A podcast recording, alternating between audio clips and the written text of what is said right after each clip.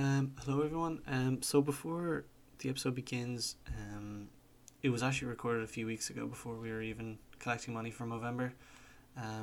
So there's nothing about Movember in it, but if anyone would like to donate to Movember, UCDCC are collecting money. We're a team. We've raised over €6,000 at this point, which is just incredible, and thank you to everyone who's donated. But if anyone has not and would like to, it would be massively appreciated, and the link is in the bio for the Instagram. Hello, how are you? Hello. What is up? How are you? Not much. Just going to turn you up a little bit. Yeah, long time no see. Do I sound alright? Yeah, you sound fantastic, Connor. Yeah, Connor, welcome to the pod. Thank you. Thank you for having me, sir. No problem. How are you? I'm good, yeah. I've had a really good day today. Very productive. What have you done? Well, I've got up out of bed so far. I had a nice breakfast. And then I cycled all the way to Rebecca Badrick's house, which I have never, ever taken it for granted. But God bless that woman, because that is a motherfucking big hill. Yeah, Rebecca Bad Cycle. Yeah, it's not a funny Rebecca Bad Cycle. Rebecca Bicycle. Oh. Yeah, so I met up with Emma and Rebecca, and we went for a stroll then down to Blackrock, and went for a little bit of lunch, a bit of brunchy lunch, and then back up, got a coffee and got some little supplies, and then back up to 9a. Where'd you go for brunch? Went to actually my brother Daniel's restaurant that he works in Mellowfig, and it was delicious. Oh, so you know a guy? Yeah, I know a guy. You know me, Jacko. I know a guy. And he gave us discount on drinks and shit as well, so he knocked off €10 off the bill straight. I was like, oof. Dude, thank you so much. Damn, these connections. I'm telling you. For Ireland, so they are. Yeah, that sounds wonderful. Yeah, it was good crack. How's your morning been? What did I do? I arose from my bed. You rose from your bed, okay. Yeah, very important. I can't crawl out of your bed now, you must arise. Yeah, I make my bed every morning now, down here. Oh, fuck right off. I do. God, do you? I do, yeah. No way. I make my bed. I picture of that. I do not believe that. I'll take a picture right now. You've never ever made your bed. I know, I never did when I was in 9A. No, that's an absolute lie. I gave up in 9A. I'd given up. But no, here I want to keep it nice and tidy, so I make my bed every morning. It's a lot. Jack, actually, I had something I needed to bring up with you. Wow. My man. How did you ever get the shower to stop overflowing? Oh. The water has gotten to the point that it reaches the toilet downstairs. Oh, no. Okay, well, first of all, it's because your drain is clogged. Yeah, I actually bought drain clogger to get rid of it. I bought the big buster stuff, like Mr. Muscle. It looks a bit like Shanley. But... so, you can just go in and just bust those clogs. Yeah, I want to bust those clogs. What worked with me, drain cleaner didn't work for me last time. I had to literally manually do it, so I got it was like a 2 meter long metal coil. Maeve had mentioned about this, yeah. I think it's at the back. I don't think I... No, 9A is a new place now, my man. We skipped it all out. It is in the skip, out with the best ones. Okay, well, the thing you threw out was your answer to that. I didn't know that's what it was. No, that's fair enough. It shouldn't have been at the back garden.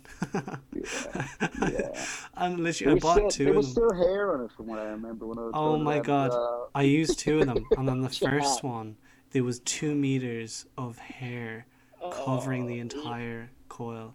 I just want to clarify disgusting. For everyone that's listening, 9A is a wonderful place to live, and we are very grateful to have somewhere to live in Dublin. It is, yeah, no, it is nice. It's a grand house. Just in case Brian decides to listen for a minute again, we love the fact we're not homeless. Yeah, I think it gets a worse rep than the house. It's actually nice. It's nice now, dude. When you go up next and see it, you're gonna be like, holy shit! Whoa, it's the exact same. I mean, your bedroom is like Dicey's now at night, so. But yeah, I would stick to having no more than 2 minute showers until you've declogged it. Yeah. I mean, I went to the guy in the shop and I was like, give me the stuff that will literally nuke my bathroom. And he was like, I got it. And he called out the Mr. Muscle, and I was like, dude, that's exactly what I needed. Right on. It did cost me a fiver though, so it better be fucking worth it. Oof. Pricey bottle. It's a pricey bottle. Yeah, sorry, I'm already miles off topic. No, there are no topics. I have like a few questions, but you can talk about whatever we want. I don't want it to be super long, so I'm going to try stick to about 40 minutes, and then after that we'll get into like the questions from the listeners. Yeah, that sounds very achievable. I've not done my research, Jack, because if I pre-research, then whatever I say is not going to be anyway decent, so I'm just going to wing it and we'll see what comes out. Yeah, because Connor, you're amazing at just talking off the cuff. Listen, some people are born with the gift of the gab, and unfortunately that's the one thing I got off my dad, so everything else I've known was definitely from my mum. Alright, so tell me about yourself. You introduce yourself. Well, working as a nurse, as you know, I studied in UCD, so I'm one of the graduates. Well, actually, I'm not a graduate anymore, technically I'm an alumni now. It's a big title, isn't it? It's a nice word. What's the difference between a graduate and an alumni? I think a graduate is someone who's like a year out, while an alumni is like you get invited to the big boy club of like people that have just left. This is true. But I'm only networking. I graduated last year, so surely I'm still a graduate. But I'm a postgrad. Yeah, you would be a graduate. Well, I mean, so technically I did as well. So like technically, I don't know. We won't get bogged down in the semantics. We won't get bogged down in the little bits and pieces, but yeah, no. So, and I listen. There's not really much to tell. I'm a happy motherfucker. Laugh a lot. Love my emojis. Putting that out there right now, Jack. There better be emojis in the title of this. Okay. Yeah. I love mountain biking. Is my new thing that I've taken up. So in the last year or so, I do a good bit of that. Still do my St. John's, so that's like, for anyone who doesn't know, it's like volunteer work for the ambulance service. So I run a cadet division of kids, so I look after 55 kids, and I organise their syllabus and all that kind of stuff. So that takes a huge amount of my time, but it's all about giving back. It's free, I know, I don't get paid, but I do get to go to some nicey Ireland matches and juicy Ireland matches and some free concerts and stuff. I've been to Foo Fighters and a lot of other good ones as well. You got to meet Dave Grohl. I did indeed. I mean, I didn't know who it was, Jack, until we talked afterwards, but honestly, I shaked his hand and said hello. Bastard. I know, I'm sorry. But look, listen. And then, I mean, my other love is my MMA, which is something that people don't know about me. It's a little dark horse gem of mine. I know, people just laugh, I just can't imagine it, but I'm telling you now, do not cross the Seery. What does it even take to cross the Seery? I mean, it's very few times I've ever actually had to use it, but it has had to rear its head every now and then, you know. When have you had to are there any stories of you having to fight my way? There's only like a couple of schoolyard scraps here and there, like we'd one where this guy missed. I'm sorry, his name was Leon Spencer, but we used to call him Leon Spicebag because he was just a spicer, like. So I don't know why, he just really took a detest to me from the very start, for no reason. I was a very quiet kid. You were a quiet kid. I know, Jack. It's completely different now, but I imagine back to a time when the true inner geek was flowing. So it was. The COD ratings were out of this world. The what was out of this world? The Call of Duty ratings. Oh, okay. So basically we got into a scrap because he like dumped like probably a liter of water over me or something at my locker. Damn. And then just like slammed a box out of my hand. Like a real macho kind of like, dude, I am owning you. And I used to take little tiffs here and there and not really get into fights, and then I was like, nah, fuck this. So basically we had a brawl in the corridor, and like all the students in my ear like brocked it up so the teachers couldn't get through, but it transferred then into the classroom, and it basically finished when I just picked him up and rugby charged him for the teacher's desk and snapped the desk in half. Nice. So, and then it kind of broke it up because we were getting pretty intense then. We just smashed each other's heads off the ground. You guys started ripping each other's clothes off. It got way too hot. Yeah, maybe. It just got real steamy, you know. The olive oil came out and it was just, you know, true lad culture. From what I remember, you joined the canoe club and then you didn't go to much for your first year, and then the third year in your club you started to go to stuff. Yeah, so like I joined in second year. I joined in first year, I joined in second year, and I also joined in third year, which is kind of ironic. The first year I think I joined, but I never actually showed up to anything, so technically like I was on the books, but I actually never turned up to anything. So I kind of, that's a write-off in my eyes. The second time round, I was kind of in it. Like, it was Rebecca and Emma that kind of got me involved, because they were like doing it, and I heard about all their weekends away, and I was like, God, I'd love to try this. And then I got involved with it and I really liked it, and then basically little naive me got a girlfriend and she hated the fact that I did sports, so she basically got me to stop everything. So honestly, if I hadn't stopped, I'd probably be a much better kayaker. But... don't kid yourself, Connor. It's still as shit as the day you started, my man. That's weird, but we don't have to talk about that. But like, I mean, I absolutely, and then I remember being brought back for the last time. I was like, I cannot go back into this club, already haven't been here for a year and left. I think it was Sarah Griffith's year that year, and then I came back to start properly with obviously as the captain. That was my first year, and that was your first year. So that's when I met yourself and a few of the others, and then literally, it was just so much fun. I just remember laughing the whole time, trying to learn my T rescue, and also having a close drowning experience. That was kind of funny as well.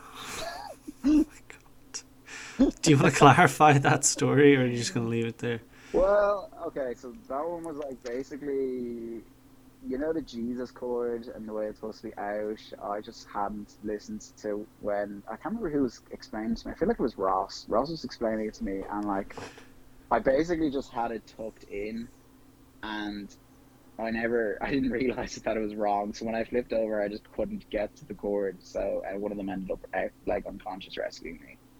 And to this day, they are my bae. So you're just chilling? Just chilling underwater. Like, just couldn't get out. Like, fair enough. But then I was just such a nerd. That was actually, sorry, I take that back. That was my second attempt at joining the kayaking club. That wasn't in the third attempt. Okay. And then my third attempt, it just like, obviously, God bless her heart, spent 9 weeks working on my T rescue, because I was just could not get it for whatever reason. It's probably the easiest of all the moves to do, and I could not do it. But she spent 9 hard weeks teaching me, to which I will very much appreciate it forever. And you got your role in the first like 20 minutes. Yeah, John Finn then was like teaching me all the role stuff, and I must have just been because I'd worked on my hip flicks so much for all that time. But like literally, those hips don't lie. Them hips don't lie. They shake like Shakira, baby. They just moving. So, but they had me. He had me up in like 14 minutes, like literally doing it. So, and it was mad. I remember him just sitting there and being like, "Oh my God!" He's like, "You've just got it like ridiculously quick," and it took me 9 weeks to get my T rescue. Like, it just makes no sense. Oh, sure, look. Isn't that the way the cookie crumbles? That's it, yeah.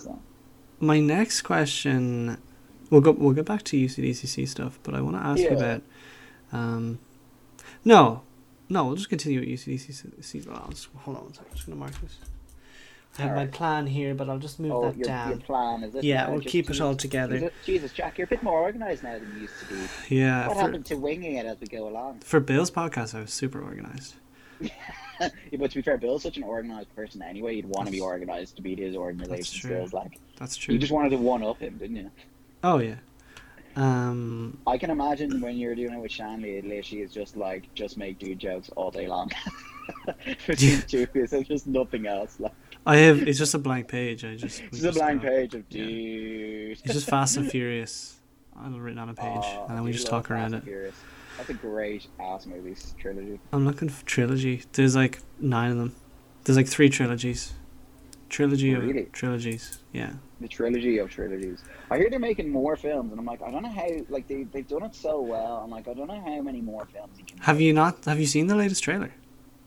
No. By latest, I feel like it came out a few months ago, but it's just ridiculous. It's absolutely ridiculous. I feel like it was such a good movie series that, and it ended on such a high note. And like, Do you know what? I can forgive the Hobbs and your man film as well. It was so ridiculous that it was hilarious. Like, I just thought it was brilliant. It was absolutely brilliant. I mean, I'm a fan of The Rock, so anything that he's in, I'm like, dude, I want to watch this. But like it just, I don't know. When Paul Walker was my favorite, like of all the lads, like, and that song still to this day brings a tear to my eye, like whenever I hear it. Yeah, it's true. No, it's a Paul Walker was a legend. Yeah. But I don't know. It's kind of like, I don't really mind if they just keep making more, because they are entertaining. They're just outrageous.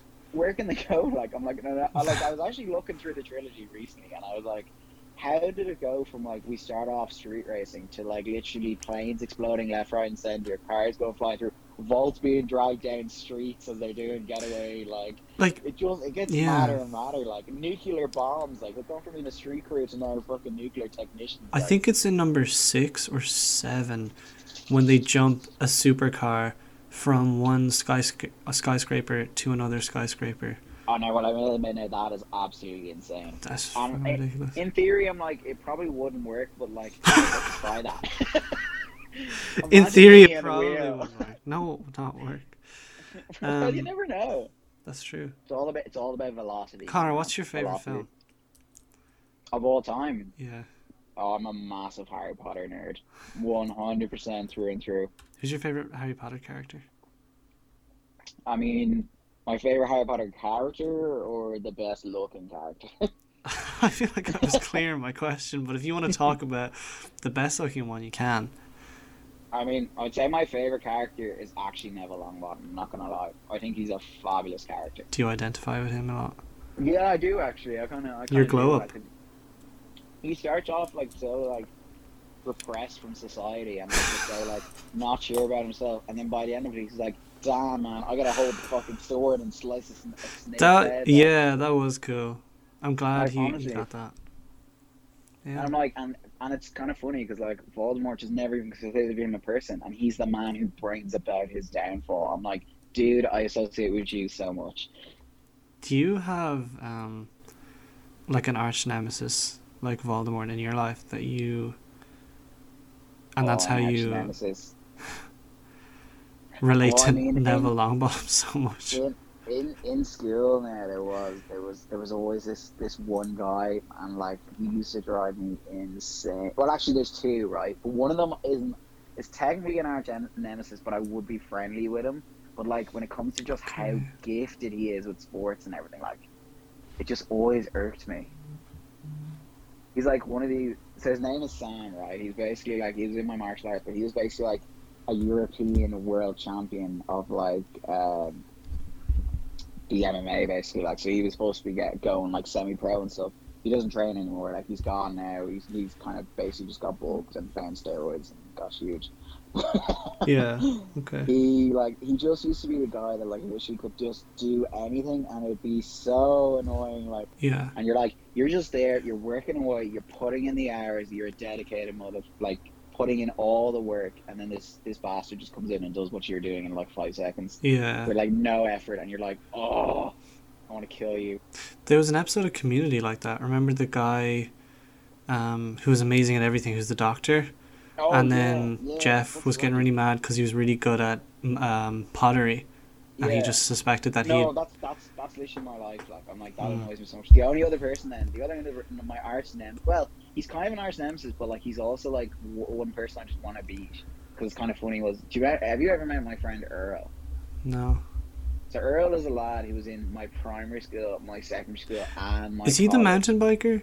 No, he trained. That's Owen. No, he trained as a nurse with me. But, like, we were never in school, even. Like, we used to both be in the same maths class. And, like, Earl would just be, like, gifted at maths, if that makes sense, and stuff. Like, education just came easy to him, while I had to work so goddamn hard to get, like, anywhere. But, like, we used to just have this, like, beef going, or he just used to be, like, you're never going to do this, you're never going to do that, or whatever. Or be, like, he'd be kind of, like, encouraging you, but also condescending you at the same time. Okay. Do you know what I mean by that? Like, he'd be saying really nice things, but you know that there's a second meaning to it. He's being passive aggressive with you. That's the word, yeah, passive aggressive, like being like, dude, you're doing really well coming in for all the extra classes. Too bad they won't help. Like basically along those lines, you'd be like, oh, So, like, my whole thing in college was, like, no matter what, I just have to beat him at everything. Yeah. And we used to... Competition. We used to be, like, literally have, competitions for every subject, like. And sometimes we'd even take the same electives, like, just to try and beat each other. Well, how did you find going from secondary school to college? Oh, man, it was an absolute shit show, like. I went from a secondary school full of boys, full of, like, lad jokes, kind of not quite lad cultures, and like we're not like Black Rock college lad culture standard, like that's just like a whole other level, but yeah. Like there would have been like a lot of banter, a lot of jokes like thrown around the place, a lot of, now looking back, very probably inappropriate jokes. And going from that kind of a setting and at all boys primary school to like literally a 95 to 96% dominated female profession. Yeah. It was an absolute shit show. I don't know, you just learn very quickly that like everything that you thought was funny is not funny anymore, Jack. Mm. The jokes are different. You also like, it's kind of like, because obviously the only time I would have really socialized with girls would have been the girls who were hanging out with at like weekends or at schools and whatever. So like it was always on a a pressure, because you'd be like, oh, you're trying to go with this person, trying to go with that person. So you never properly had a conversation with a woman. No, not really. Until college. Do you know what I mean? Like until like literally, like you'd have friends and stuff like, but I could maybe had like three or four maybe I'd say like friends that were girls. Like the rest of them were all lads. Fair.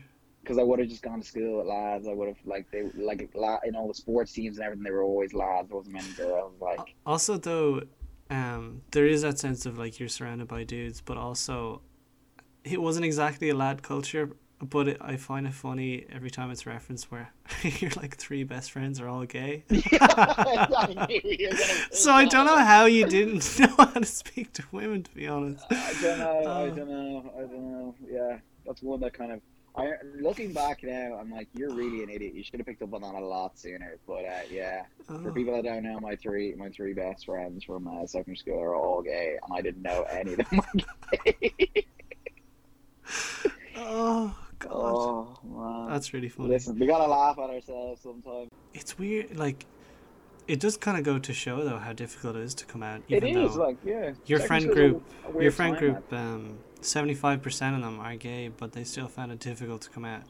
Yeah, no, most definitely. Like, and even the most recent person who came out, like they only talk. Well, actually, I think the most recent person was bi, but that's a whole other story to go into. But like, literally, like it's like I can imagine it's quite tough. Like, I mean, I don't flow that way myself, but like, I damn! I was gonna make a joke about. Yeah, I knew. I was waiting for you. I was like, how did you come out? I feel like at this point I would have known myself. What was your favorite? What's your favorite river trip or trip that you've been on? As in your favorite memory on the water? My favorite memory on the water. Yeah. I think my favorite memory on the water is probably the first time I went over Jackson's, because I just remember being so scared to go over it, and then as I like went to do it, and then looked back, and I was like, I have gone over that, like. I've achieved this. Do you know what I mean? Mm. Like looking back and being like, oh my god, I can't believe, like I would never in a million years have thought I'd be able to go over something like that. And I mean, I remember I capsized at the bottom and I swam, but I still went over it. Like, and that was the bit where, like, I mean, not that I would have had much of a choice. Like, I was getting sucked over whether I wanted it or not. Like, from what I remember, it was absolutely tanking. But like, I was gonna go over it no matter what. But it's still the fact that I chose to get on the water and just go for it. Like. So yeah, no, it was, that's probably one of my definitely most favorite memories. Another one that comes really close is when, and I remember it still to this day, when we were on the Liffey trip, and it was the first time when I was kind of on committee, I think it was, and we were bringing our freshers over the top of the Liffey bit for the first time. I know what's it called? The bit. The first big weir on the Liffey. Luke and Weir, that's it, yeah, the big kind of one. And I was literally like, over the top, and then John, we were demonstrating, I think it was like safety or something to the freshers, and the next minute, John Finn is just hanging over the top of it, like, literally. Oh, yeah. And I was like, is a video, a photo of me going down that, like, thing. I was, like, I think I was at the top with someone else, like, going down to, like, sit at the bottom and wait for freshers. But, like, they got a perfect picture of me, like, on the way down, literally with the biggest smile on my face and my paddle, like, up in the air or something. And it literally just sums up that trip. It was, like, such a good vibe. Like, nice. Yeah, it was really, really good. I also remember you saying something to one of the freshers about their first river trip and wanting to be there for their first time. I mean, listen, Jack, I think it's very important to be there for the first time, you know? It's something that you always got to take into the... You and John Finn are such a dangerous combo together. You're the one who say these things. I said that out of the love of my heart, and you guys went down and turned it. You also said... Maeve was telling me you also said the other day about how...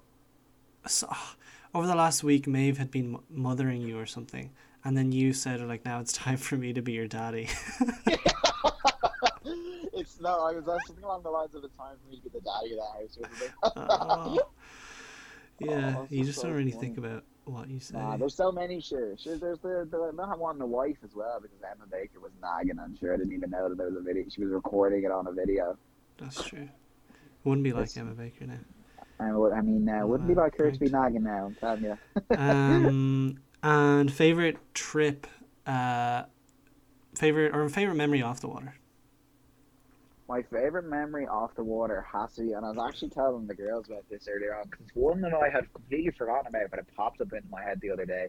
That trip that we went up to, I think it was the one where Paris nightclub is, right?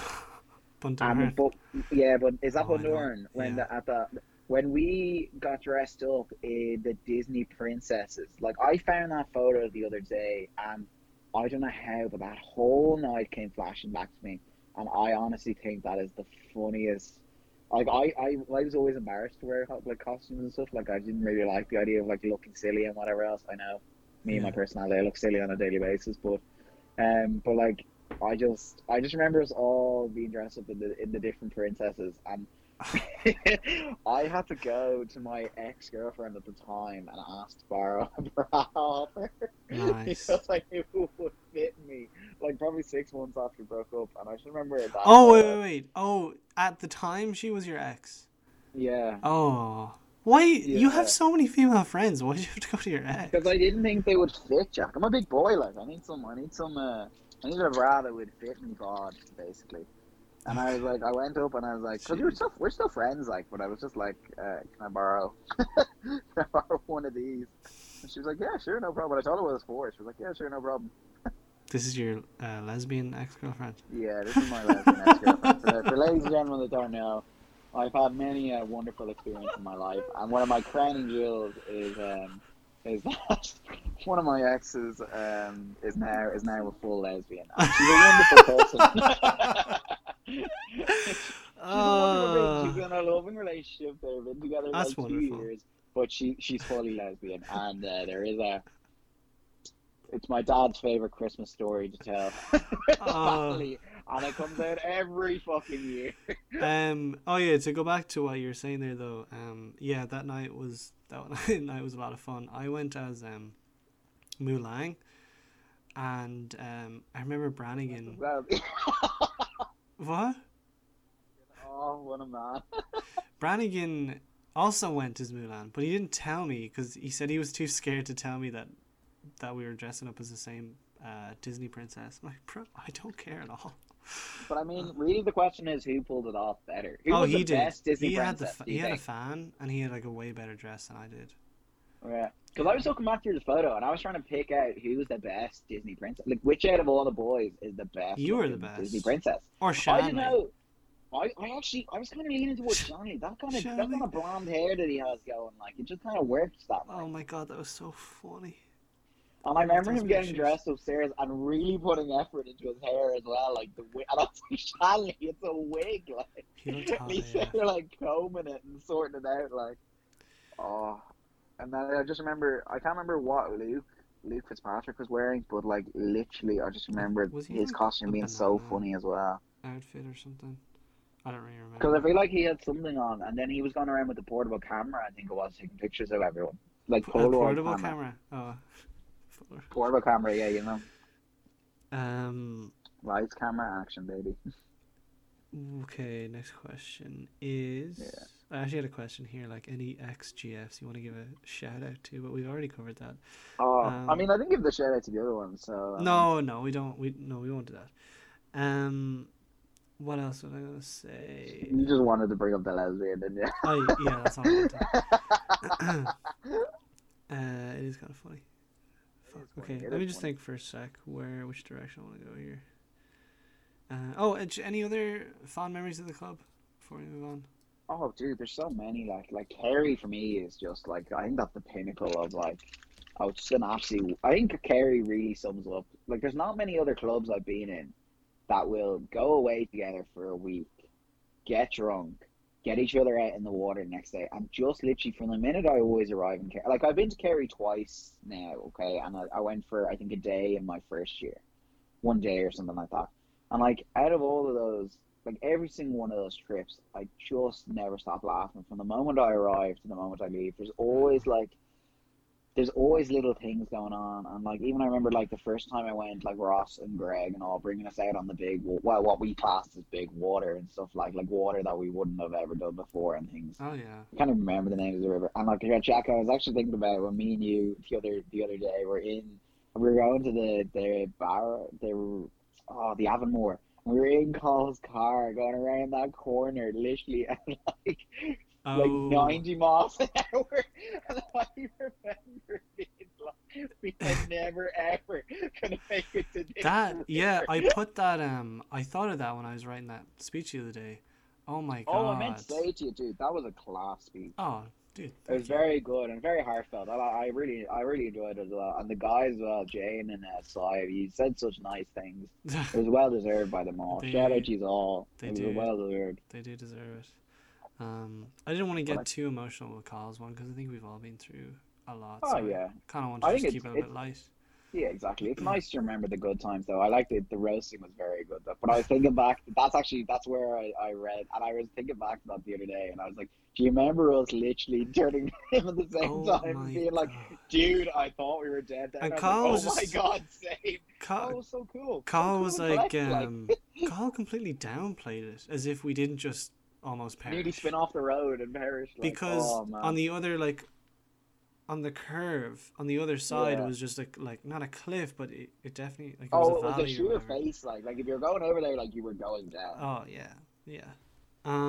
But man, that's my favorite river in Kerry ever. Like, oh my god, I think it was the Upper Bandon is the best river ever. I love because there's so much you can do in it. And like I think back to the pictures of that with me and Luke at the bottom of the waterfall, like, and we're in that picture like holding hands and like paddles up because.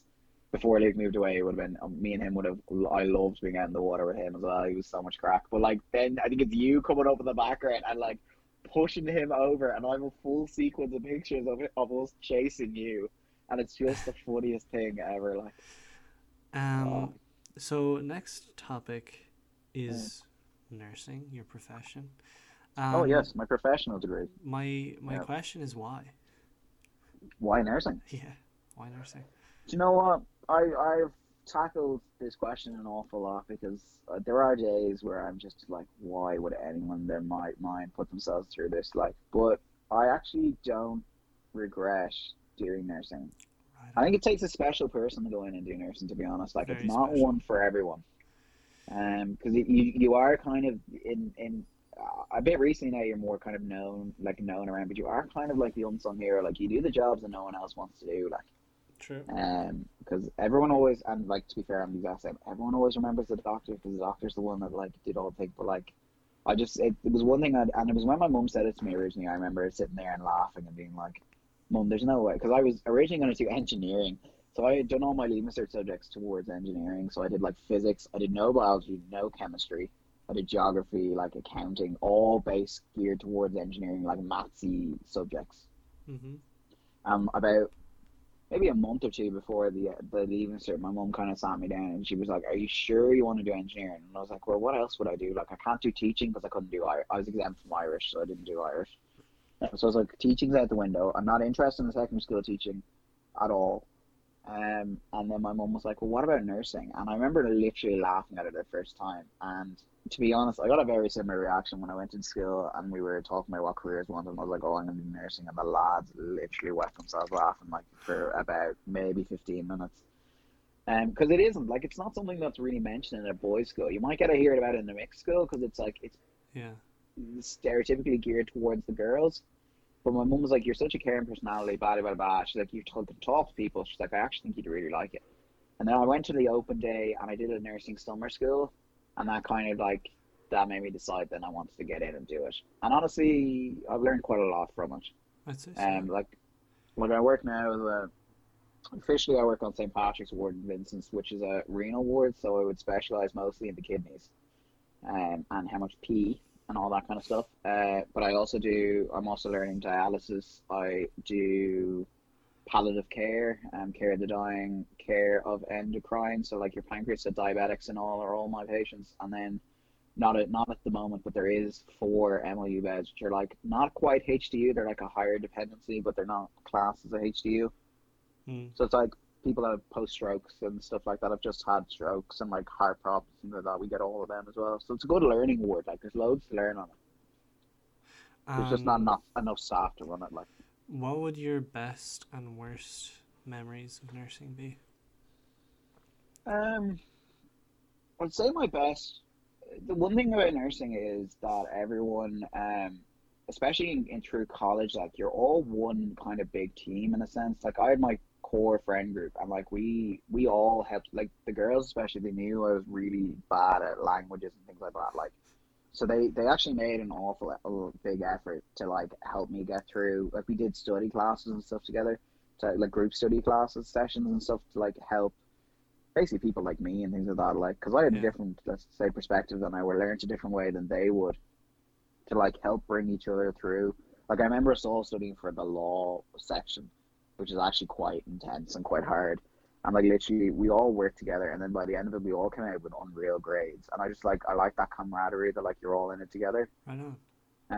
There's an awful saying that nurses eat their young, which is 100% true. The old nurses just seem to hate new nurses. And it's like kind of like a death by fire. So like I'd love that to change at some point. And then probably my worst memories are all to do with either being shot on, vomited on, like just the basics. Sweet. Sounds cool though. Yeah. I mean, listen, life doesn't get much better when you've someone else's shit on you. That's true. You're not in a COVID ward anymore, are you? No, I did work in a COVID ward, but no, I'm in a clean ward at the moment. That's good. Cases firing off, popping off. Yeah, they do be firing off, but you know what? We knew that was going to happen. Like, I don't know about other people. Anyway, I knew, like I've been saying it for months, that like Christmas is the time when everyone gets colds and stuff. So like we're usually under pressure anyway, and now every cold is just being treated as if it's a COVID. Like so, because you can't tell, they look very similar and stuff. So look, we'll be fine. We got through it once. We'll do it again. It was tough, all right. And I'm hoping I don't have to go back to the stress that it was back then. But sure, if we have to, we have to. We'll get through it anyway. Hopefully not. We're very resilient. I feel like everyone's heard enough about COVID. It seems to be in everything. So we won't dwell on the negative too much. But yeah, no, it was an interesting though from a specifically a career point of view. Like it's a very interesting time to be a nurse. From specifically like a career point of view, like it's a very interesting time to be a nurse. I can't say that word specifically. Maeve specifically asked me to ask about that word. That's why I called you out on it. Specifically, I can't say that word. Sorry, what were you saying? It was a specifically interesting time for it to be a nurse, is that what you said? Yeah, because like it's the first like global pandemic that's ever occurred. So like I remember graduating and being like, oh, like this is gonna be fine because I'm just gonna be directed by other nurses. But like what kind of scared me, but also kind of like made me appreciate was that like every single person is going through this for the first time. Like the highest skilled nurse in the ward has never had to tackle something like this.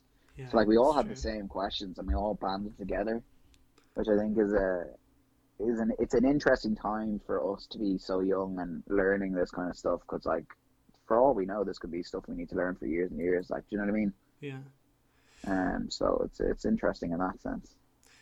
We a word from our sponsor for today's podcast. Oh, we're a sponsor for today. We're sponsored by the Instagram account Only Dan's. Only Dan. Yeah, hello. It's Only Dan and then _S. Oh wow, he's really trying to be out there, isn't he? Or Only Dan's is taken already. Probably. Ah, that's fair. So he's prepared a little thing for me. Has COVID left? Sorry, there's a lot of puns in this. So okay, all right. Here. We'll try not to laugh. Okay. Has COVID left you with less Dan's in your life? If not, you're probably in denial. Well, now you're resident COVID compliance and kayaker in the purgatory of post-college, but not quite oldie, has this solution for you. Only Dan's is a one-stop for all things Dan. From top-quality danscaping to dangling off cliff edges, the absolute Danarchy will leave you needing... Sorry, it's so hard to read. Will leave you needing a psychodanalysis from a qualified professional. After all these Danisms in a row, you must be getting denoyed with me. Yes, I am. Follow Only Dan's, OnlyDan_S on the gram. Available on both Apple and Dandroid. You'll be damned if you do and damned if you don't. What a great way to finish. Actually, he finished with a quote here. As the great independent film director Werner Herzog once said, the universe is monstrously indifferent to the presence of man, much like Dan's. I don't really know what that means, to be honest. But yeah, oh. Dan has an Instagram account called Only Dan's. And yeah, follow for bonus content. My question to him would be, is this page going to be open to more Dan's? Or is this going to be the Only Dan? Oh, that's an idea. I don't think he knows. I mean, I know there's more Dan's in this world. I would Dan love Seery. To get involved in such a... Exactly, that's what I'm thinking of. Like, they would just love to get involved in a project that's so meaningful and brings so much joy to people's lives, you know? I mean, they could collab. They could bring about a new age, Jack. A new age of following the Dan. It's quite poetic if you think about it. Yeah, absolutely. It's very. It's an interesting idea, alright. It's danspirational. It's you took the words right out of my mouth. Danspirational. It's dank. Dank. It is dankly. Right. Sir, this leads us to the penultimate segment. The penultimate? Yeah. So it's questions from the listeners. Oh, okay. I like this segment. This sounds good. Okay, so Jonathan asks for your best St. John's ambulance story. My best St. John's ambulance story. You know what? I'll combine it with Shanley's. And Shanley's is, have you ever gotten attacked or threatened with St. John's ambulance? So if you combine the two. Yeah, actually, do you know what? This is one thing, like, so I've done a lot of, like, concerts and festivals and things like that, which is one thing that, like, because I wanted to combine it with my nursing and stuff. But one festival I used to do a lot, it's called Metropolis. I don't know if anyone here knows it. It's, like, kind of a hard rock kind of concert. But definitely the funniest story I ever had was basically he was this guy and he came in and he was like, oh, I'm not feeling well, my head's a bit sore. And I was like, right. And he was absolutely gone. Like, I mean, this man could barely stand up. Like, He was dribbling all over himself. I was like, here we go. A classic OD situation here. I was like, get the paddles ready. So we got him down, we sat him down. And like, usually he had this big puffy, like, you know, like a Christmas jacket on, the really puffy ones, like. Yeah. And I was like, all right, okay. It was me and my friend Karen, and we were like, he had like broken the zip so that it was like stuck on himself, and he was telling us he was having like chest pain or whatever. So we were like, oh shit. So I got my shears and I started cutting down the jacket because I couldn't get it open. And the next minute, what falls out on his jacket were two massive bricks off this white powder. Oh. And I mean, they were huge, Jack. Like, I'm talking like they all way bigger than like a couple of kilos. Like, I'd say there was two massive bricks in either side of the jacket. And this guy And it kind of made sense because I had noticed that his nose was a little bit white, like, looking, if you know what I mean. And I hadn't really thought too much into that. I was like, it's cold night, blah, blah, blah, blah. And I was kind of naive, and I'd only just kind of started. But, yeah, so, like, literally, and then he just turned around. He, like, became lucid for 10 seconds and just turned around and goes, that's not mine. We just pulled it off your body. So he's then trying to take up his keys, like, listen, you didn't see me, you didn't do anything. As he's, like, trying to pick up his kilos of coke from us and walk out of the place, not realizing that he was actually walking the wrong way, and where he was walking was just straight into the center of the Garda headquarters of Metropolis. So he left our tent and just walked right into the center of tent with maybe 20 guards, like, all in riot gear, because obviously they get breakfast they need for riots. And there's actually just this guy sitting in the center with 2 bricks of coke. Wait, did he literally walk over to the guards? Oh, like, no, he walked out of our tent and tried to, like, slip out and go into what he thought was going outside, but turns out he slipped into the tent of the guards that's connected onto the back of ours. Yeah. So the guard are, like, radios and all were set up on the main, like, guys that were looking at that, like, the drug squad and all were there, like, in their riot gear and all, like, in case there was any riots or anything. And literally this guy just walked out from our tent into the middle of, like, the Garda headquarters of, like, Metropolis. Oh, and you couldn't just make it up, like, it was just so funny. Did you see him get arrested? Oh, absolutely. Within, like, 2 seconds, he was tackled to the ground and arrested, like, and then brought back into us because they had cut his face when they were tackling him. Oh. It was just kind of ironic. Back again, so, are you?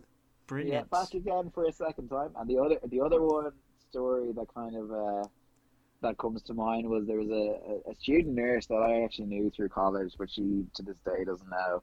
And as soon as I went over to rescue her, because she had, like, collapsed or whatever, I picked her up and I put her on the trolley, and I looked down, my trousers were all soaked, and I was like, what the fuck? But she had peed all over me. Oh. The whole way down my trousers. Blech. It was a no bueno. It was a no bueno situation, and to this day, it definitely. Yeah, people get quite aggressive because they just see the Illuminous jacket and they think we're guards. But man, I mean, I can't arrest anyone, so like. You have the black just, like, uniform though, so. I have the black uniform, but we have the black uniform and we wear like an Illuminous jacket to make us. That's only for the special events shop, you know. Oh, okay. But yeah, no. So, but yeah, that's the 2 different ones. That's usually. So yeah, people do get quite aggressive. It's kind of funny sometimes. It's always the druggies. Same with Trinity Ball. They all get aggressive because they're afraid you're going to call the guard. And like, I am not a guard. Just let me make sure you're not having a heart attack. Is the procedure to contact the guards or no? The procedure is to contact the guards if there is, like, immediate drugs on them. So like if, for example, you're mad at the kilos of cocaine. Yeah, I mean I couldn't let that slide. Intent to sell kind of thing. Yeah, like we but like I would rarely deal with people that had like taken drugs, and like we wouldn't direct them to the guard. The only reason they'd be sent to the guards is if a family member or someone can't collect them and they are a danger to themselves. Okay. Then the guards wouldn't actually prosecute them. They're more interested in getting them home safe and sound than prosecuting. Bill Fitzgerald asks, have you always had such an amazing smile? Yeah, I don't know, because like I actually used to not like smiling because I used to think my smile was terrible. But my mum always says that I had a very smiley personality from a young age, and then it just kind of, I think though through college is like confidence grew, it just kind of bellowed into the beautiful smile that hits you today. But I used to have the teeth used to be all over the place before I had train tracks. So when I had the braces, they kind of put the smile in order, if that makes sense. Yeah. Otherwise, you might get a jagged tooth here and there, you know. Take your eye out. One. Izzy asks, describe the perfect cheese board and then make it for me, please. Oh, fuck. The cheese board. Now, for anyone who doesn't know, guys, cheese is my absolute bae. And actually, I arguably would say instead of chocolate these days. But, like, people are funny when I talk to them about the cheese board because they just tell me about the cheese that they put on the board. But it means so much more than that. Like, you need to have your condiments at the side. Like, you need to have the correct kind of cracker for it. Okay. Like, there's no point having a beautiful brie if you have like like a Jacob's cracker on it. You're just destroying it, man. It's rubbish. Rubbish, so it is. It's sacrilege against cheese boards. It's a violation. But it's a violation of human dignity, so it is. And I feel like if you're going to go steep to that level, you don't deserve, the cheese does not deserve you. But myself, I have to say, when I make a cheese board here in 9A, I put a lot of effort into it, a lot of thought. So I like a good soft brie. A brie is just a classic one for any beginner to start with. It's creamy, it's nice, it's kind of soft, so you can spread it. It's best to be taken out of the fridge and let sit for half an hour if possible to kind of get it to kind of ooze up a little bit. It's gorgeous, right? So I love a good brie. I knew when I kind of got on and I kind of got Maeve on the same wave train is a white cheddar and chive cheese. I cannot recommend it. Cannot recommend chive it anymore. It is excellent in cheese. Chive and cheese it's such a good flavor, and it's just such a very strange texture and stuff. So it's one I definitely would recommend. My favorite cheese, and it was one that you just whipped out on a cheese board once.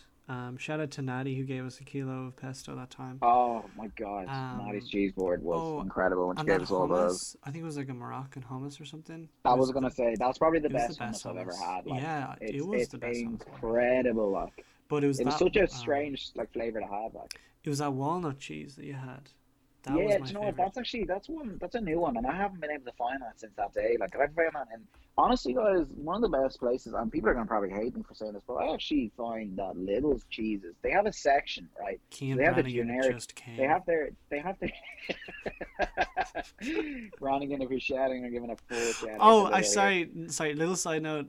I put up a poll on my Instagram the other day about Lidl versus Aldi, and Kian logged on to all of his accounts that he has, of which he has many, and voted Lidl on all of them. Anyway, continue about you. Brannigan. You're such a funny man. He's a cunt. He's a funny man to live with. But there's just like, I don't know, like it's one of those. It's such a good, like Lidl just have such a good. They have this section where basically cheeses change like really regularly, but they're like all like Irish like local farm cheeses, and they're like might be only there that 1 week and never be back again. Whoa. But like I usually go in there, and I just found that walnut one in there, and it was like half, like I think it was white cheese and something else mixed together with walnut infused kind of pate in the middle of it, and it was absolutely so good. That was one of my favorites. Well, I love a good obviously mozzarella, same as everyone else, but it's not really but a fresh god, I can't think of the name, but it's a mozzarella ball. Yeah ball. I love that kind of when it's cut up. That's really nice to have on it. There's other ones as well, like the camembert is pretty good and stuff. I'm not a fan of blue cheese. It's the only type of cheese I don't like. Yeah, blue cheese is very strong. Very strong. It's too texturally unsound for me. I think it's just the kind of the moss kind of feel of it. I'm like, it's crumbly, it's just, or something. Yeah, and just the absolute stench of it. Like, I'm just like, Jesus Christ, you clear out 9A with that smell now. Have you ever tried pesto mixed with hummus? No, that is one combo now I can honestly say I have not tried. But I must give it a go. It sounds weird, but it is a green pesto and just a regular hummus. It's absolutely incredible. If you get the ratio right, it's wonderful. I know it sounds weird, but it is wonderful. I had it once at a party, and I was like, I literally just stood by the table and ate the entire dip of pesto. I like you and Maeve seem to be very on your hummus trend, and you guys kind of introduced me to the world of hummus because it's not something I would have ever had before, really. But I must say, I'm a massive fan of a red pesto on a cheese board. I think a red pesto is one of the most... Lidl have the best red pepper hummus. They do. It's absolutely gorgeous. It is. You can't get better anywhere else. Yeah. And I honestly think Lidl crackers are insanely good. The really cheap ones, they're like sea salt and whatever, rosemary and whatever crackers. They have so many different varieties, paprika, loads of things. But like they are... fantastic crackers to do on a student fund. Like you can make a nice cheese board from Lidl for probably a tenner if you just get it right and get three nice solid cheeses and maybe another fiver on between crackers, maybe €5 for dips, so €20 all in for a cheese board. But like you could make a cheese board for easily €80. No more than 80 euros. No, 20 euros is pretty good when you think about it. Like, you might have the crackers already, like, do you know what I mean? And you might have the pesto and stuff already. All right. So, like, it only costs you a tenner to get the cheese. Like, you only need three. I go a little bit extreme when I make it for the house here, because I'm like, I just love my trying a new cheese every time. So I might get five or something, like, if we're doing a night. But, like, actually, you could just make a solid one with just three. There's that picture of you with, you're in bed and you have a cheese board. And people have probably seen it, but I want to provide the context for it if anyone doesn't know the context. That was taken at 3 a.m. I came in from a night out, and I remember I was pretty drunk to begin with. And I was up in bed, and I was kind of going to sleep, and I just got really rumbling. And all of a sudden, I just had a goo for brie, and I just wanted a shitload of brie. So I stumbled down in my drunken state and went to the fridge. And also, just on a side note, you must always have both green and red grapes on your cheese boards. Anyone who does not have grapes on their cheese boards is not educated at all. They are. Red grape or green grape? Educated. Which should you pick? I'm a red. I'm red as well. Myself, but I can appreciate that some people like the bitterness of the green. It's not like fair. It's just red to cleanse the palate, because otherwise the cheeses start mixing together and it doesn't taste very particularly that good. We have been on the cheese topic for a while. Is there a concluding remark you want to make? No, just overall, I love cheese. Just leave it there. Just leave it there. Emma says it's not a question. It's just she is glad that this photo has made a return, referring to the Hulk Conor Seery picture. The Hulk photo, yes. The dreaded Hulk photo. I will admit, coming to meet Carcass for the first time, that was probably not the best appropriate to be. She sent me more, and I'm going to put them on this post when I put it up. So, she sent you more? Yeah. Oh, no. Maeve said, just make him say specifically in a sentence. Do you want to say it in a sentence? Say what in a sentence? Specifically. Oh, you got it. Yes! Nailed it! Normally you say Pacific. And then Maeve wanted to do a spelling round, but I feel like that's just kind of mean. No, it'd be kind of funny, right? Go on. I haven't prepared one because I thought that'd be okay. I didn't think you'd be up for it. Okay, I'd be up for that, man. Okay. I've had people laughing at me for years about the spelling. Bring it on, baby. Bring it on. If I win, though, what do I get? I think this is interesting. You get a printed copy of that picture of you with the Hulk. Signed? No. I don't want them to be too... Okay. Spelling... How about we do, like... Spelling bee words. Say, like, spelling bee for fifth class and see what comes up. And honestly, I'd probably still get half them wrong. Okay. Spell gesture. J-E-S-T-E-R. No, it's a G. I think the rest of it was wrong as well. Pressure. P-R-E-S-S-U-R-E. Yeah. Boom, baby. One for the spelling book. Wrestle. W-O-E-S-T-L-E. Yes. I don't want to say I'm hot stuff, but baby, I'm on fire right now. Okay, second go at gesture. G-E-S-T-U-R-E? Yes. Excellent. Inquire. E-N? No. Well, there's two ways of spelling it, so I'll allow it. Q-U-I-R-E? Yes. Boom. I need that for nursing. That's how I remember that one. Acknowledgement. A-C-H. No. Oh, it's A-C-K, isn't it? Yeah. Next one. A-C-K. No. Next one. Malignant. M-A-O. Lig. L-I-G. Ment. M-E-N-T? N-A-N-T. So close. Dude. Sorry, guys. I phonetically signed out my words. I will do that to this day. We'll do two more words. Nostalgia. Oh. NES. No. It's NOS. And last word is... God loves a try, Jack. God loves a try. This is a word that I struggle to spell all the time, and it's vulnerable. All right, bring it. I'm ready. I'm all pumped up. I'm in round 9 of the fight against Muhammad Ali. Go, baby. Okay. Vulnerable. VUL. Yes. N-E-R.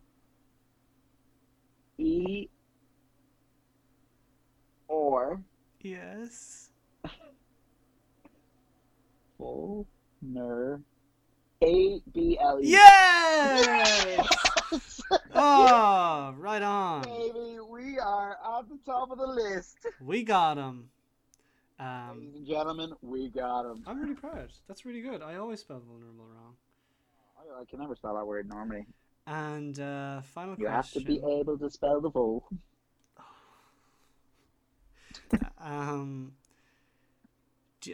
Marisa Bryceland asks. Oh, spell Marisa. I get this wrong every time. M-A or all the OSA. Yeah. Yes.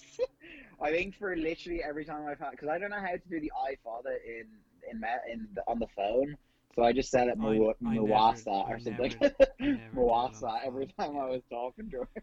Much to Blonan's distaste, I do not do the phone. I also think I spell Blanan wrong every single time as well. Probably. Everyone says it wrong too, Blanid or Blinded, yeah, no.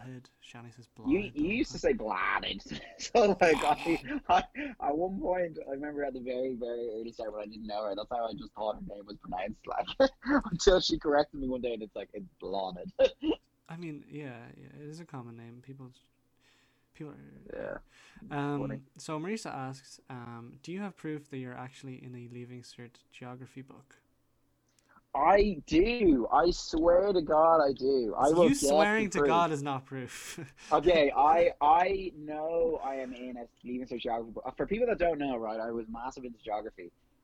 Basically, my friend's mom writes the geography book for the Leaving Cert. So I was big into like taking pictures of scenery and things like that. So when I went to the Alps as a kid, I went hiking through the Alps. I was big into waterfalls and like mountain ranges and stuff, so I took a lot of like S-carved mountains and like U-shaped valleys and stuff and like waterfalls and things like that, and I think 2 or 3 of my pictures are still now, I hope they're still in the geography book to this day, but there's a couple of editions since my edition was out, but I think it is still in there, and I will get proof and put it on the Disco Paddlers page by this day next week. I want it by tomorrow. I can do my best to get it to you for tomorrow. Okay. I'll get off this and I will call my man and say, dude, I need your mom to open her geography book and take my pictures. Good. And then, okay, we're on to our last segment, which is Beef, Babe, and Legend.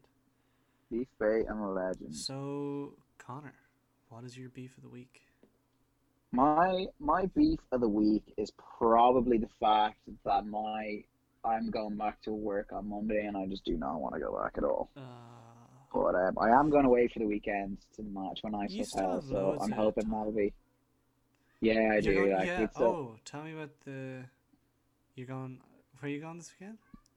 I'm going to a hotel in Dublin to basically just chillax before I have to go back to work. Who are you going with? I'm going with the fiance. The fiance, yeah, that's a good way of putting it. Yeah, with so Katie. I'm looking forward to it. It should be fun, yeah, Katie. I know, guys. Who would have guessed that you can find love on Tinder during a pandemic? She's only with you for your money. Yeah, I mean, listen, or my emoji comments. I'm not sure yet. One or the other. I actually didn't have a beef until right now where I thought of it, which was, so the haunting of okay, so it's Halloween month this month, and I'm super in the mood for horror film or TV show. I know, Connor, you hate it, but I do like it. Absolutely hate horror films. I hated them when I was younger. Hated them. Now I really like them, but only if I'm watching it with someone. I wouldn't. I'm not a sociopath watching it by myself. Oh, obviously, jeez, you wouldn't. Yeah, I mean that's taking it to the next level, like. Absolutely, but also side note, I remember we were watching Twilight, and Connor asked, "Do the vampires get scarier?" Hey, I mean, listen, I used to have a nervous nightmares about vampires for years. Like vampires scared the living bejesus out of me. Well, I mean, listen, they would have found my blood with too much happiness in it anyway. They would have probably killed them. But like, I always thought they were going to come and chomp my neck. I had a big neck, Jack. There would have been loads of places to chomp on as well. Mm. Me and Maeve actually finished the Twilight series once and for all. You did not. Without me? Yeah, sorry, dude. Yeah. But I also beef. No, I have two beefs now. Now that I think about it, I have two beefs. Three beefs. No, two beefs. Hit me up, baby. Hit me up. Okay, the first beef I was going to say was about... So The Haunting of Hill House is a Netflix show, and it came out, I think, last year, maybe 2 years ago. And it was excellent. It was really good. The sequel, not so much a sequel, but it's every season is a different story with different characters. And the second one is called The Haunting of Bly Manor. And it's just not as good. It's not as scary. The plot is well told. It's interesting, but it's just not what I was looking for. So it's my beef for that reason. It's a good story. It's interesting. You know, it has your toes, but it's not. It's a thriller. It has a few good bits and pieces. Yeah, but my other beef, what I thought of there is the last Twilight. For some unholy, ungodly reason, they decided to animate the kid's face. Oh God! Instead of just having an actress. They animated because the baby in the story, the baby grows. Oh, don't ruin it! I haven't seen it yet. All right. Well, anyway, they animate the kid's face, and it looks awful. Like it looks awful. To this day, one of my favorite memories. Why they did that is completely unknown to me. It's ridiculous. Yeah. And secondly, it is bad. That movie isn't as bad as the others, which I'm kind of watching it for how bad they are, and the last one just isn't that bad as well. Produced, it's you know, the animation's pretty decent apart from that kid's face. It looks more like Blockbuster than the other films. The other films had this weird like filter on them. Is that kind of what they're going for though? That it's kind of like I'm trying to guess the premise of the story, but like a kind of like weird kind of like face, if you know what I mean, for the kid. No, it's just it's all wrong. It's just that there. But like I remember when we were watching the first film in here, and literally you were just having a guinea at the camera angles, like and you're like, what is this? And it's like panning away into the forest, like. It made me laugh so much, though. I think Twilight has made it into the discussion in almost every podcast episode I've had so far. Yeah, but sure, look, listen, it deserves it. What's your babe of the week? My babe of the week is. Probably, I have to say, I actually really, really enjoy. There's two babes of the week. The other, a couple of, it must have been a week ago now or something like that. We went over to Jane Stevens' house, and we had kind of a really, really nice, relaxed night where it was like myself, Jack, Jane, John, and Shanley. And it was just such a nice night, and we were literally laughing and joking around all night, and it was just a really kind of. And Maeve then popped over at the end. But it was, I think it was like a week ago, not even 2 weeks ago now at this point. But it was a really, really just good, funny night, and it was nice to kind of relax and just kind of catch up and things like that. Yeah. And then my other day is probably meeting Rebecca and Emma for lunch today. I just had so much fun. I laughed so much, and. They helped me get things organised that I wanted to do this weekend when I went away and things like that. So they were very helpful. I always love going out to them because you can basically just say anything to them and they don't ever judge you, and they just give you good advice. Like it's honestly, I don't know. Rebecca does judge you harshly, and rightly so. I mean, some of it I need to be put back in my place, but then other bits, like to be honest, you came up with an absolutely great idea for me. I might be looking to pop a question this weekend, so Rebecca Badrick came up with an excellent way to do it. Wait, do you want this on the episode? What if Katie listens? Oh, that's a good point. Maybe don't have this on the episode. I'll cut it out. I mean, I'm going away tomorrow, so once you don't release it before tomorrow night, it's fine. Yeah, I can make that happen. Okay, tell me your plan, and then Okay, so my plan is basically that, like, so we're going away. I was in Shubas, and like I had plans to do like a dinner in the house or whatever, but because of all the quarantine stuff, I don't think it's gonna happen. Yeah. You're probably gonna go back into lockdown. So I decided I might pop a question this weekend. So I've organised like a cocktail night that I'm basically going to do myself. I learned how to make cocktails, so I'm making 4. And I bought all the ingredients, and I've got my class with one of the lads how to do it and all. And basically, we got umbrellas, and the girls have helped write out like stuff on the umbrellas and things like that as well, which I thought was really cool. So I can like pop the question through the cocktail.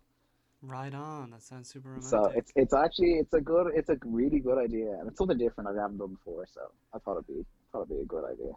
What I think we could do is, I won't release this episode until you're back, and yeah, okay. I'll call you again and ask for the update of what happened, and you can tell us. Yeah, and I'll give you a full update. Yeah, so it'll be all in the episode. I'm all excited about it, like, because okay. There's not too many you can do during quarantine, so it's hard to come up with nice ideas and stuff to do, like, because it's not as if you can just, like, go down to your local pub or do whatever, like, you have to put thought into every kind of date and stuff, if you know what I mean. And the question for those who have no idea is, Connor? The question is, I want to ask Katie to be my girlfriend. Right on. Oh. So we will see. Big commitment, but we'll play it by ear. Yeah, it should be good. I'm hoping it goes well anyway. She makes you laugh an awful lot. So, and for people that haven't met her yet, you will meet her soon enough. That's a great segue into my babe of the week, which is also a new love of my life, which is Beantown. Beantown. Beantown. Why are you laughing? Beantown is a coffee shop near me. It's like the 105 Cafe, but in Cork, and it's class, and it serves food, and it looks really good, and the coffee's nice. 105, because I mean the 105 is pretty high standard. I also call it, for anyone who doesn't know, the 145, the 155, the 69, the 175, the 69. Because I can never remember the actual number, which is 105. But yeah, I'm kind of been looking for another like little cute coffee shop /brunch/lunch place, and Beantown is the answer. It's the solution to everything. It's the final solution. I haven't had food there yet. I might just go up there. You haven't had food there yet? Are you kind of teasing yourself? No. Just kind of like checking out the menu and like kind of it's like you're starting to flirt and you're like, ooh. Yeah, no, maybe I'll have a bit of you, but maybe I'll have a bit of you. Exactly. So, okay, I see where you're going with this. I've been struggling to find a place that'll do caramel in the coffees, because I think COVID has just restricted people getting those syrups and stuff. But Beantown, that's fair. When you go in, you ask for a caramel cappuccino. They're like, right on. What size do you want? Do you want chocolate on top? I'm like, yes, I do. Thank you. So yeah, just good vibes in Beantown.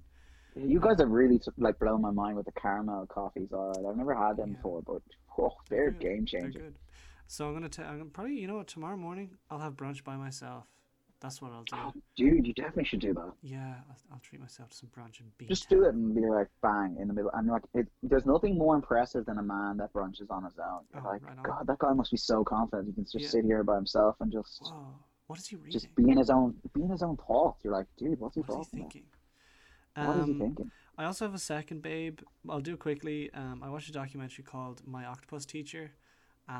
Connor, you would love it. No, you'd love it. My Octopus Teacher. So really, really, really briefly, he's a dude who he loved to do filmmaking. He fell out of love with it, and then he got back into it, and he swims. He just free dives every day for an entire year. Oh, no way. He free dives for an entire year, and he records himself and his relationship with an octopus. And you just learn how complex they are, how incredibly intelligent octopuses are. It's an incredible documentary. It's not perfect, like it's some cheesy kind of pretentious moments, but it's really cool. Yeah, but I mean that's trashy TV. Yeah, isn't it? No, it's incredible. It's really good. I highly recommend it. It's on Netflix. It's I'd watch that. Yeah, I'm always looking for Netflix stuff. Connor, what is your legend of the week? My legend of the week, and I think this is something that I should have mentioned a long time ago. Honestly, my legend of the week has to be the housemates now that are in the house at the moment. Right. Shout out to Maeve, shout out to Brannigan, and biggest shout out of all to Shelley, our newest housemate, who honestly has been just, we've had so much fun together, and to be fair, she's come into the house at a difficult enough time, but she is just the life and soul of the party. Like, she is just hilarious, she fits right in. Jack, you were a great housemate as well, but obviously you've moved on to bigger and better things, you know. It's just, it's funny because I was afraid when you would leave that like the crack would be gone out of the house, but actually it's kind of developed into another type of crack. Well, there's still plenty of cracks in the house. Yeah, well, plenty of cracks. I'm telling you, 9a is a wonderful place to live, so it is, and we're treated so well by our landlord. But honestly, it's just like between everyone, we've just had so much fun, and they are my legend of the week because they are all a bunch of legends, picking each other up, making each other laugh, and just enjoying some awesome cooking together. It's been a ride. Right on, dude. That's class. What about yourself? What's your legend of the week? My legend again. So I've had two beefs, I've had two babes, and now I have three legends. Jesus, I thought I could only have one. So I was supposed to have one, but there was a So my legends are the award winners. That's a good legend. To be fair, they well deserve that. Yeah, so Fresh of the Year, Sive, legend. What an absolute legend. What a legend. Try so hard as well, which I'm so glad she gets recognition for. Yeah, because I'm glad too. She's so skilled in everything, and she puts 110% into everything. It's just very impressive. Like, there's so many candidates as well for Fresh of the Year. Naturally enough, there always is. Like, I mean, there's so many people that could have won that award, but I do think she well deserves it. She's a fabulous. Well, she's not a fresher anymore, but. Yeah, it's treasure now. Moved on to bigger and better things, baby. And then Jane Stevens, another legend, oldie of the year. I mean, what else can we say? Like, but the Jane Stevens, like, I think that just sums it up, Jack. She has too many awards at this point, to be honest. Yeah, she is a trophy icon. And then finally, our dear friend Carl Gillen, who won the DCAP. What a man! What a man! He would have loved to have got that himself and handed it, but. I mean, listen, you gotta think that he knows he won it in another way. So yeah, I hope so. Anyway. But those three are my legends of the week. Yeah. That's fair. They're all legends.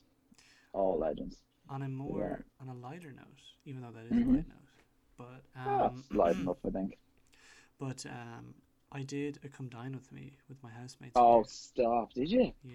Did I tell you about this? No, you didn't. Yeah. No. Okay, so I was telling them about how we used to cook for each other. So how one person would cook for the rest and each night. So it just gave you a break from cooking, basically. Yeah, yeah. So me, Leah and Ellen are all going to do that here. And I've been binging come dine with me. You know what? That should have been one of my legends as well. Or my babes. Sorry, we got sidetracked. No, Come Dine With Me. It's great. It's a great show. It's on Netflix too. Oh, yeah. But anyway, we got that idea to do that from us binging the show.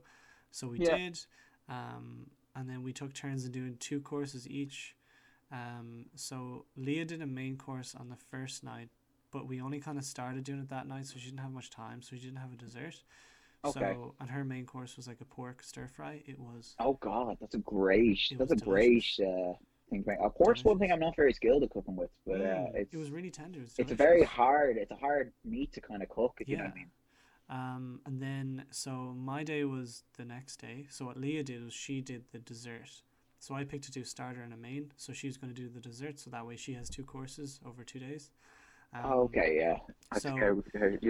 So I did a stuffed mushroom starter. Dude! Yeah, with some breadcrumbs, some cheese. I love you made one of them. You made them for us once before. They're absolute. For anyone who doesn't know, Jack's actually a very good cook as well. He just is very modest. Dude, it's a great stuffed mushroom. Is what he does. I also got the massive mushrooms. Oh, the huge ones, the big portobello babe. Yeah, like hello.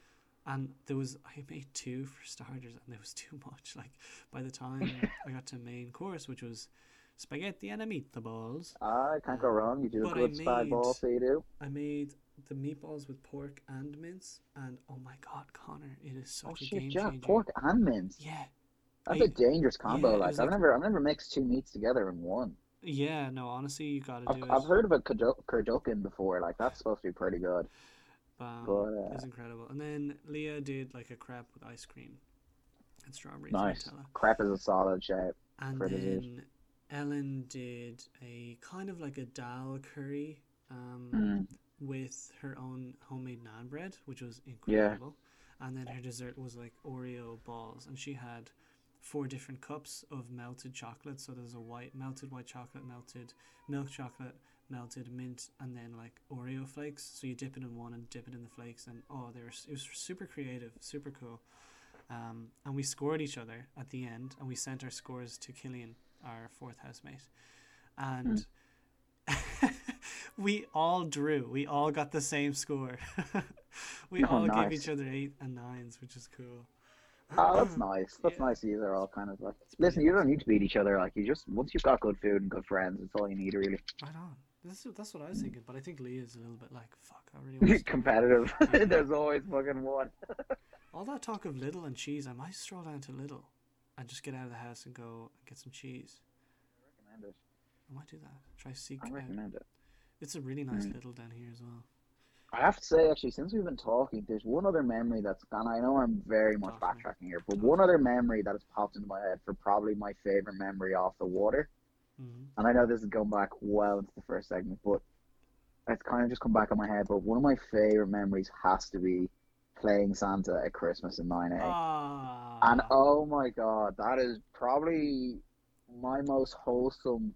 If I was to describe to anyone what the UCD Canoe Club meant to me, that scene is how I would describe it. I feel the exact Everyone piled in together into the tiniest house ever. We had probably 30 people piled into this house. I think it was 40. And like, honestly, there was not one negative thing about that night. And I think that just in itself sums up our club of how we are with each other.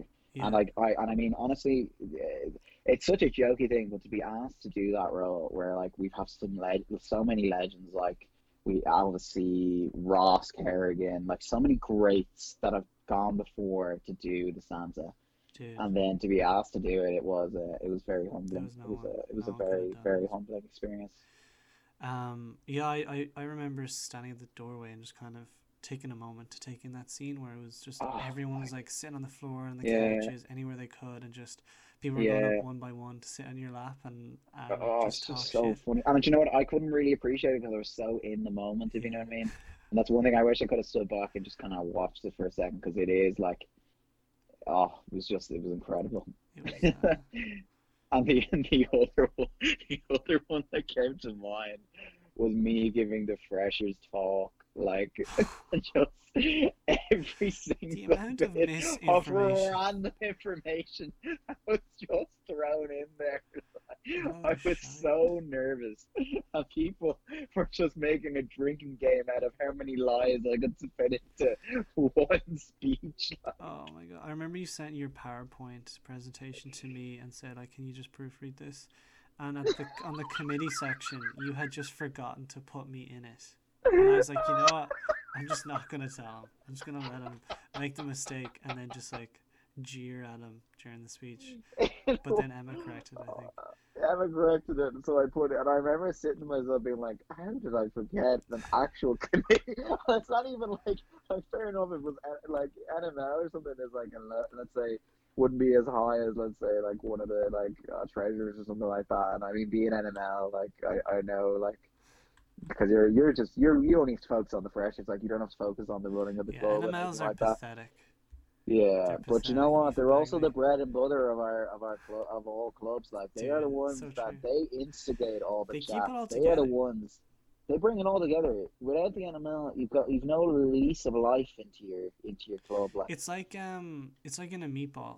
You like the NML is not like the meat in it. Yeah, it's not the meat. Nor are they the onions or the spices or like the herbs, but they're the NML is the oil, because you need it in a bit of everything. It's the egg. It's the egg that binds the meatball together. Oh, dude, that's a great analogy. Yeah. I like that. And that's exactly what the animal. And shout out to Aoife, the new animal this year. I think she'll do a rocking job. But and she was well on my list of candidates anyway for it this year. But yeah, no, it's a harder job than people think. Because you need to be the life and soul of the party. When everyone's getting awkward and everything's going down around you, you need to be the one to step up and get the room flowing. Yeah. And when you're dyslexic and you have to write the emails every week. I knew you were going to say that. I had so much fun writing them emails I cannot even describe. Like, it was, I hours went into, and the pictures that I went in to make with them, like, oh. And then, sure, I didn't even know you could actually put the pictures in the email instead of having to post them on the Discord panel. You put them on a Dropbox like some granny. Can I just say, I am standing firm by my Dropbox statements because you guys hated it so much, and I wanted to show you that you could not own me for this one thing. It was me in charge of this, baby, and I will do it any way I see fit. Bastard. Right, this kind of wraps it up. Yeah, this kind of wraps it up, I suppose. Yeah, classic. Listen, it's been fun. Thank you very much for having me on. It's been lovely, and hopefully we will get to see each other again when it is allowed. Yeah. One last shout out to Only Dan's. That's Only Dan _S on Instagram. Great man. And shout out to everyone in the club anyway. It'd be great to see you guys soon. And we'll have a massive session as soon as we can. Massive. I'm telling you, like, it's gonna be like Project X, but all over again, baby. Sive and Jane getting absolutely wasted. Oh, like, I mean, we are gonna have so much liquor flying out of those cups. Like, it's gonna be unbelievable. Yeah. Sive, you're gonna need another. I can't wait for a Whopper. Another operation. Yeah. Isn't it lucky now, Jack? I've just got my cannulation and my blood taking, okay? I'll sort out all the alcohol levels. Brilliant. Right. Yeah. So, right. Listen. Any other shout-outs before you go? Oh, God. Jeez, Jack, you've opened up a can of worms now. Because you literally shout-out everyone in the club. I'm going to say a big shout-out to Maeve because she's been very, very good the last while. And I really appreciate everything that she's done for me. Right, taking care of me on my down days. No, you're gonna she's some woman, so she gets my last shout out of this. Fabulous. I'm gonna give Jackie a shout out. Oh, for being a great shout out as well. There's just so many, like Shanley, Jono, like John Finn, Matthew Duffy actually is another one. I think massive shout out to him as well. He's like, I've gone to sleeps with him twice, and both times he has been helping me kind of push the boundaries and try new things that I wouldn't have thought I could do before. So like, he gets another shout out as well. Like, yeah, I love Izzy, how Ian is so part of our group. There's just so many. That's the problem with our club. Like, there's so many good people. They all deserve a shout out. That's the thing. Like, it's just literally like everyone's just so good. Oh, Izzy, Bill, my bae. What a man. What an absolute gent. Yeah. Kian Brannigan, and to be fair, like, you wouldn't believe this, but Brannigan has actually stayed in this house for more than 3 nights in a row. Has he actually? I mean, someone call the Attorney General and get that man a job, because he is consistent, is what I would say. Right on, Brandon. Literally, we need to have him on the pod. Yeah, he'd be a good one to have on, all right. And you know what? I love listening to your happy stories, Jack. This is a great pod for bringing people together, and it is funny listening back to all those stories from donkey years ago. Every person that comes along's got a different favorite memory, and I'm like, I remember them so funny. The Bill episode made me laugh so much in work that one of the patients came out at night and said, just shut up, because I was laughing. It was when he was doing the shout outs of the sponsors. Oh, that was so funny.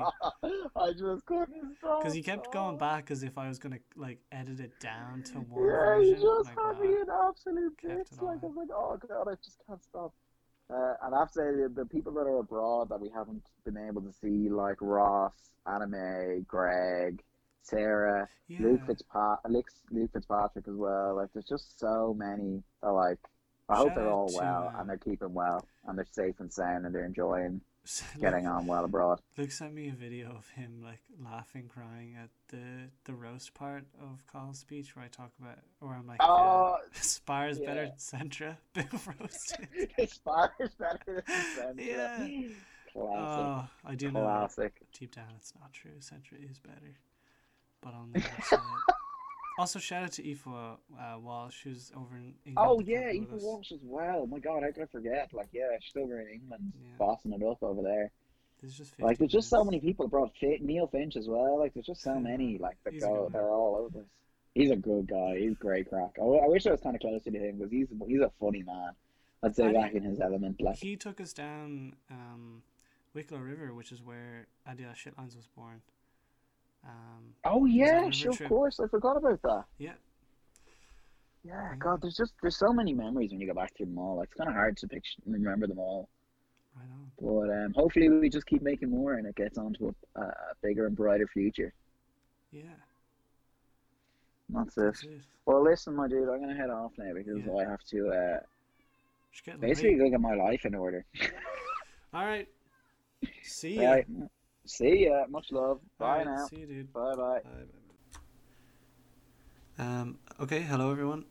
So unfortunately, at the time of editing, Mr. Seery is doing nights, so he wasn't able to accept a phone call or anything. But he sent me a voice message about what happened that weekend, about popping the question. So I'm just gonna play it now for you. Hey man, long time no see. I just said I'd give you a quick call and give you an update. So basically, the hotel went really, really well. It was really, really good fun. She loved it. I was telling you before, I was thinking about potentially asking Katie out. I know, big steps. So I did. And it went really, really well. I got some help. Shout out to Rebecca Badrick and Emma Baker for putting the time in to help me make the cocktails. I decided I was going to do a cocktail kind of thing in the room because we're not allowed to there wasn't the bar open to have drinking. So I got my cocktail shakers and I watched some videos and I made a load of cocktails, like Sex on the Beach, and mojitos, and Moscow Mules, and Cosmopolitans. So I learned how to make all those, and then I made them, and then I basically wrote on the cocktail umbrella, one of them, Will You Be My Girlfriend? So we had one, and it was grand. We were chatting away in the room, and I was like, I'll make you a second, and I just slipped it in, and can't tell you, the look on her face when she read it was absolutely... She was very happy. So, I'm going out now about 3 weeks or so, 2 weeks. It's going really well. Hard now this lockdown because can't actually meet up, but sure look, sure listen. Isn't that the way the cookie crumbles? It was a really nice weekend. Got to try sushi for the first time. Loads of bits and bobs. So, happy enough. I hope everyone's keeping well. And sure, we'll see you soon.